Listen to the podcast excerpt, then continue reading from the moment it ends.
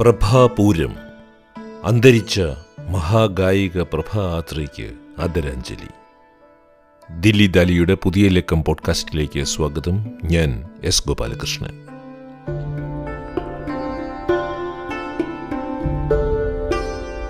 Indian ശാസ്ത്രീയ വായ്പാട്ട് സംഗീതത്തിലെ ജീവിച്ചിരുന്ന ഏറ്റവും മുതിർന്ന പാട്ടുകാരിയാണ് തൊണ്ണൂറ്റിയൊന്നാം വയസ്സിൽ വിടവാങ്ങിയിരിക്കുന്നത്.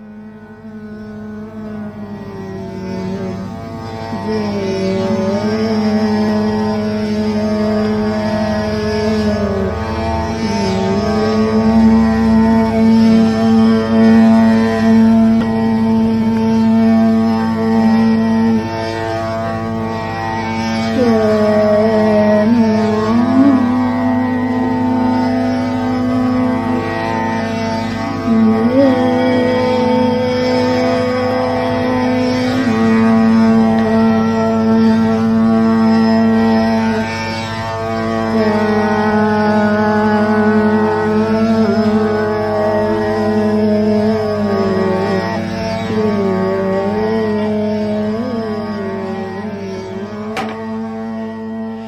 മധ്യായുസ് ഏതാണ്ട് ജീവിച്ച് തീർത്തിട്ടാണ് പ്രഭാജി യാത്രയാകുന്നത്. എന്നിട്ടും എന്തേ നമ്മിൽ ഇത്രമാത്രം ദുഃഖം നിറയുന്നത്? വലിയ സംഭാവനകൾ നൽകി.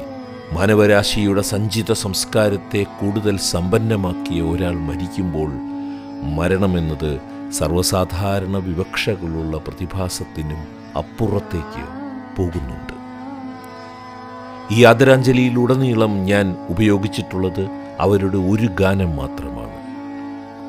പകർപ്പവകാശമുള്ള ഈ ലോകത്ത് ദില്ലി ദാലി പോലുള്ള എളിയ സംരംഭങ്ങൾ എങ്ങനെയാണ് ഒരു മഹാഗായികയ്ക്ക് അർഹിക്കുന്ന അംഗീകാരം നൽകുക എന്ന ചോദ്യം ഈ അവസരത്തിൽ എന്നെ വല്ലാതെ അലട്ടുന്നുണ്ട്. പകർപ്പവകാശത്തെ അതേസമയം ചോദ്യം ചെയ്യാനും ഞാൻ ആളല്ല. ഞാൻ ഏറ്റവും ഇഷ്ടപ്പെടുന്ന എന്റെ കേൾവി സംസ്കാരത്തെ ആയിരത്തി തൊള്ളായിരത്തി തൊണ്ണൂറുകൾ മുതൽ വളരെ ആഴത്തിൽ സ്വാധീനിച്ചിട്ടുള്ള ഒരു കലാജീവിതത്തിന്റെ അസ്തമയത്തെക്കുറിച്ച് സംസാരിക്കുമ്പോൾ അലട്ടുന്ന ഒരു ധർമ്മസങ്കടം പങ്കുവയ്ക്കുന്നു എന്ന് മാത്രമേ ഉള്ളൂ. നിങ്ങൾ കേട്ടുകൊണ്ടിരിക്കുന്നത് പ്രഭാ ആത്രെ പാടിയ യമൻ കല്യാൺ എന്ന രാഗമാണ്. ഡോക്ടർ പ്രഭാ ആത്രേ ഫൗണ്ടേഷൻ നമുക്ക് ലഭ്യമാക്കിയിരിക്കുന്ന സ്വരാർപ്പൺ സീരീസിലെ ഒരധ്യായമാണ് അൻപത്തിമൂന്ന് മിനിറ്റ് ദൈർഘ്യമുള്ള ഈ ആലാപനം. അതിലെ കുറച്ച് ഭാഗങ്ങളാണ് ഈ പോഡ്കാസ്റ്റിൽ ഞാൻ ഉൾപ്പെടുത്തിയിരിക്കുന്നത്. ഹിന്ദുസ്ഥാനി ശാസ്ത്രീയ സംഗീതത്തിലെ കാലഗണന പ്രകാരം യമൻ കല്യാൺ ഒരു സായാഹ്ന രാഗമാണ്. ഹിന്ദുസ്ഥാനി സംഗീതത്തിലെ സുപ്രധാന രാഗങ്ങളിലൊന്നായ യമൻ കുടുംബത്തിൽപ്പെട്ട രാഗമാണ് ഇത്.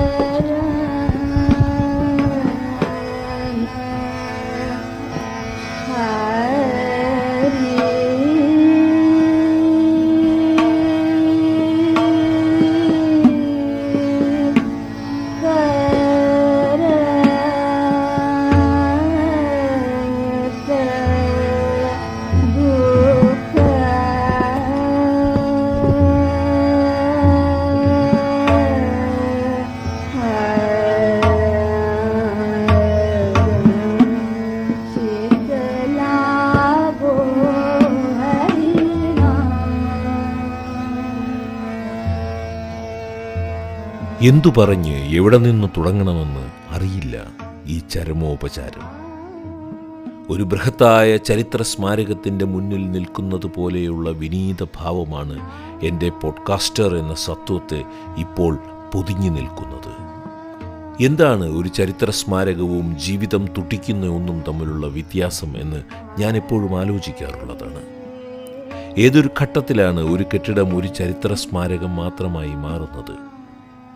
ജീവിതത്തെ സംബന്ധിച്ചിടത്തോളം അതും പ്രഭാ ആർത്രയെ പോലെയുള്ള മഹൽ ജീവിതങ്ങളെ സംബന്ധിച്ചിടത്തോളം മരണമാണോ ആ സ്മരണയെ ഒരു ചരിത്ര സ്മാരകമാക്കി മാറ്റുന്നത്?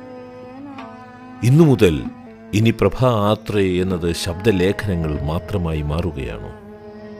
അവരുടെ സർഗക്രിയ ഇനി എങ്ങനെയാണ് തുടരുവാൻ പോകുന്നത്? ആ ജീവിതം അവസാനിക്കുന്നതോടുകൂടി അവരുടെ സംഗീതം എന്ന സർഗപ്രക്രിയ ഒടുങ്ങുന്നുണ്ടോ?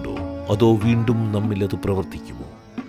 നമ്മുടെയൊക്കെ കേൾവി സംസ്കാരത്തെ കൂടുതൽ കൂടുതൽ ഉത്തരവാദിത്വപൂർണമാക്കി അവരുടെ സംഗീതത്തിൽ ഇതുവരെ നമുക്ക് ശ്രദ്ധിക്കുവാൻ ഭാഗ്യമില്ലാതെ പോയ നമുക്ക് കഴിവില്ലാതെ പോയ കാര്യങ്ങളെ എത്തിപ്പിടിക്കുവാൻ ശ്രമിക്കുക വഴി അവരിൽ ഒരു സർഗക്രിയ ശമനമില്ലാതെ തുടരുകയില്ലയോ? ആ ചിന്തയാണ് എന്നെ ഇപ്പോൾ മുന്നോട്ട് നയിക്കുന്നത്.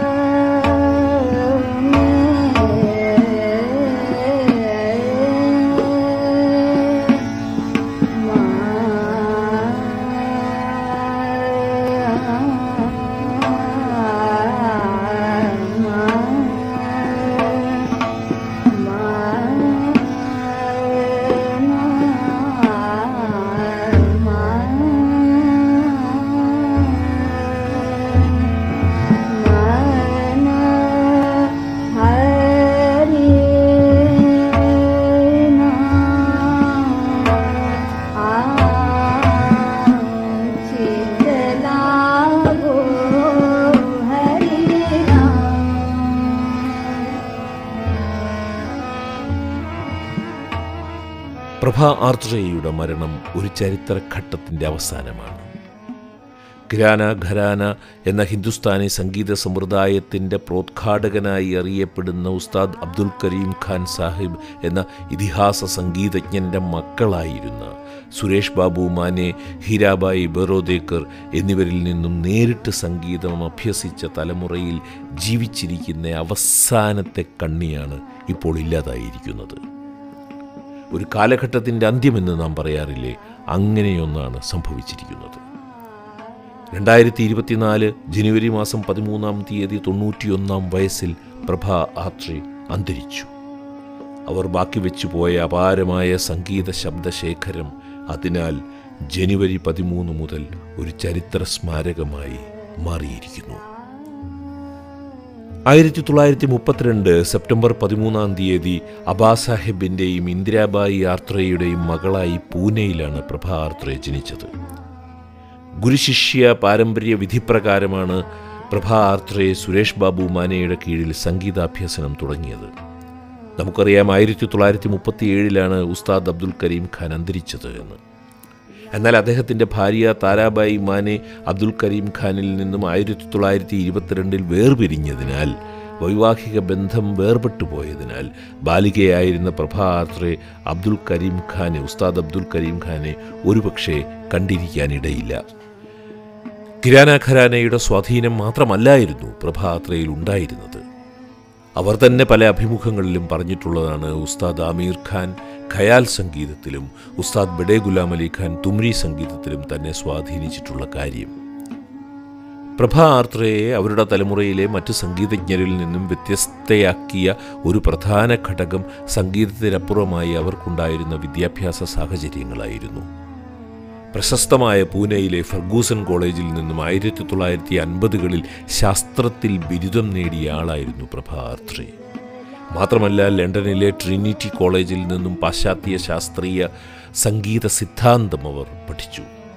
പാശ്ചാത്യ ശാസ്ത്രീയ സംഗീതത്തിൽ അവർക്കുണ്ടായിരുന്ന അവഗാഹം ആ ശബ്ദ സംസ്കാരത്തെ ആ വോയിസ് കൾച്ചറിനെ രൂപപ്പെടുത്തുന്നതിൽ വലിയ പങ്കാണ് വഹിച്ചത്. അപാരമായ നാദസുഖത്തിന്റെ ശ്രുതിബദ്ധമായ ശയ്യയിലായിരുന്നു പ്രഭാർത്രയുടെ രസയാത്ര.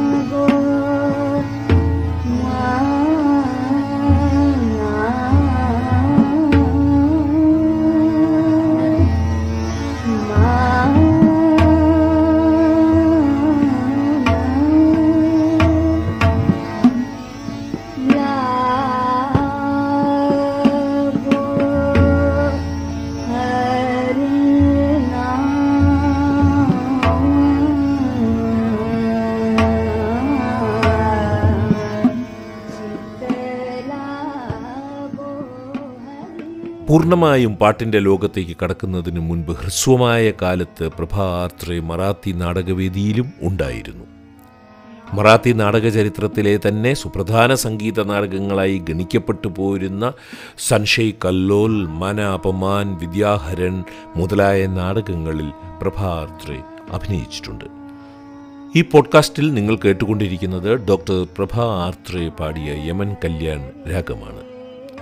മുൻപൊരിക്കൽ ഒരു അഭിമുഖത്തിൽ ഡോക്ടർ പ്രഭ ആർത്രേ പറഞ്ഞിട്ടുണ്ട് സുരേഷ് ബാബു മാനെ ആദ്യം പഠിപ്പിച്ച രാഗം യമൻ ആണെന്ന്. അന്ന് പ്രഭാർത്രയ്ക്ക് പതിനാല് വയസ്സായിരുന്നു പ്രായം. ഒരു വർഷം ഒരൊറ്റ വർഷം മുഴുവൻ ഒരൊറ്റ രാഗമാണ് സുരേഷ് ബാബു മാനെ അവരെ പഠിപ്പിച്ചത്. പ്രഭാർത്രയുടെ വാക്കുകൾ തന്നെ ഞാനിവിടെ ഉദ്ധരിക്കാം. പ്രഭ ആർത്രേ ഒരിക്കൽ പറഞ്ഞ വാക്കുകളാണ് ഞാനിനി പറയുന്നത്. സുരേഷ് ബാബു മാനെ എപ്പോഴും മൗലികതയും മേന്മയും അന്വേഷിച്ച് നടന്നയാളാണ്. അതിനാൽ യമൻ എന്ന രാഗം മാത്രമാണ് അദ്ദേഹം എന്നെ ഒരൊറ്റ കൊല്ലം മുഴുവൻ പഠിപ്പിച്ചത്. വേറെന്തെങ്കിലും കൂടി പഠിപ്പിച്ചുകൂടെ എന്ന് ഞാൻ യാചിച്ചു നോക്കി. അപ്പോൾ എന്നോട് സുരേഷ് ബാബു ചോദിച്ചു യമൻ കൃത്യമായി പാടാമെന്ന ആത്മവിശ്വാസമായോ നിനക്ക്? ആയി എന്ന് പറയാനുള്ള ധൈര്യം എനിക്കില്ലായിരുന്നു. സുരേഷ് ബാബുമാനെ പൊട്ടിച്ചിരിച്ചു. അദ്ദേഹം പറഞ്ഞു യമൻ പോലെയുള്ള ഒരു പ്രധാന രാഗത്തിൽ ശരിയായ പരിജ്ഞാനമുണ്ടായാൽ പിന്നെ മറ്റ് രാഗങ്ങൾ പഠിക്കുവാൻ നിനക്ക് പ്രയാസമുണ്ടാക്കില്ല എന്ന്. അദ്ദേഹം പറഞ്ഞത് ശരിയായി ഭവിച്ചു എന്റെ ജീവിതത്തിൽ. യമൻ നന്നായി പഠിച്ചതിനാൽ എനിക്ക് മറ്റു രാഗങ്ങൾ പഠിക്കുവാൻ പിന്നീട് വലിയ പ്രയാസമൊന്നും നേരിട്ടില്ല. മറ്റൊന്നുകൂടി തന്റെ ഗുരുവിനെക്കുറിച്ച് ഡോക്ടർ പ്രഭാ ആർത്രേ പറഞ്ഞു. അതുകൂടി ഞാൻ പറയാം.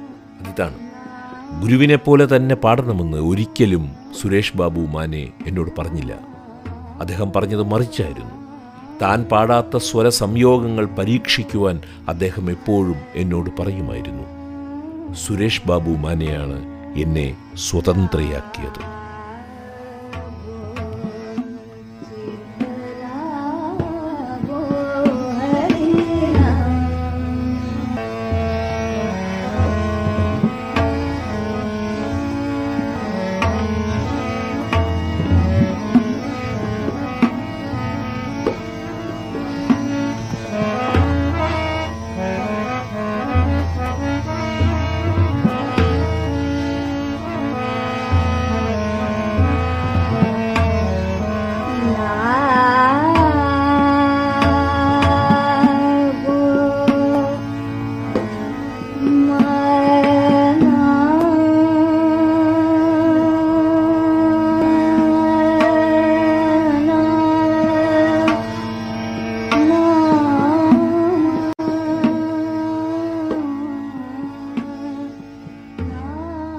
പ്രഭ ആർത്രയുടെ നിര്യാണത്തോടുകൂടി കിരാന ഖരാനയിലെ ഒരു വലിയ നാദശുദ്ധി കാലയവനികയ്ക്കുള്ളിലേക്ക് മറഞ്ഞിരിക്കുകയാണ്.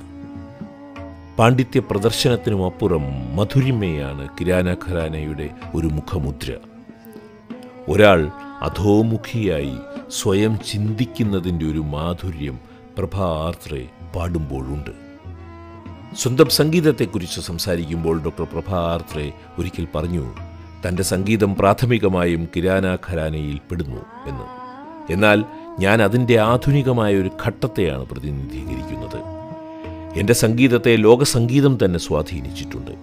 എനിക്ക് ലഭിച്ച ആധുനിക വിദ്യാഭ്യാസം എന്നെ ഒരു പ്രത്യേക സമ്പ്രദായത്തിൽ നിന്നും സ്വതന്ത്രയാക്കിയിട്ടുണ്ട്. ഏതെങ്കിലും ഒരു പ്രത്യേക സമ്പ്രദായത്തിന്റെ തടവിൽ കിടക്കുവാൻ എനിക്ക് കഴിഞ്ഞില്ല. എന്റെ സംഗീതത്തിൽ ഇനി പറയുന്ന കാര്യങ്ങളുണ്ട്. ഒന്ന് സ്വര സൗന്ദര്യം നാദശുദ്ധി. മറ്റൊന്ന് വൈകാരിക ഭാവം ആലാപത്തിലും സ്വരപ്രസ്ഥാരത്തിലും ഞാൻ തെരഞ്ഞെടുക്കുന്ന സവിശേഷ സഞ്ചാരങ്ങൾ.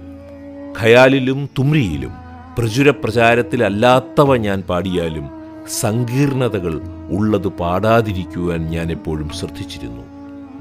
സാമ്പ്രദായികമായിട്ട് മാത്രമേ ഞാൻ രാഗങ്ങൾ പ്രാഥമികമായും അവതരിപ്പിക്കാറുള്ളൂ. താനുകളിൽ വേഗത വരുമ്പോൾ വ്യക്തത കൈമോശം വരാതിരിക്കുവാൻ ഞാൻ എപ്പോഴും ശ്രദ്ധിച്ചിരുന്നു. സർഗത്തിന് കൊടുക്കേണ്ട സവിശേഷ പ്രാധാന്യം ഞാൻ എപ്പോഴും ശ്രദ്ധിച്ചിരുന്നു. രാഗങ്ങളിലും ഗമകങ്ങളിലും കർണാടക സംഗീത ശൈലിയുമായുള്ള അടുപ്പം പാലിക്കുവാൻ ഞാൻ എപ്പോഴും ശ്രദ്ധിച്ചിരുന്നു.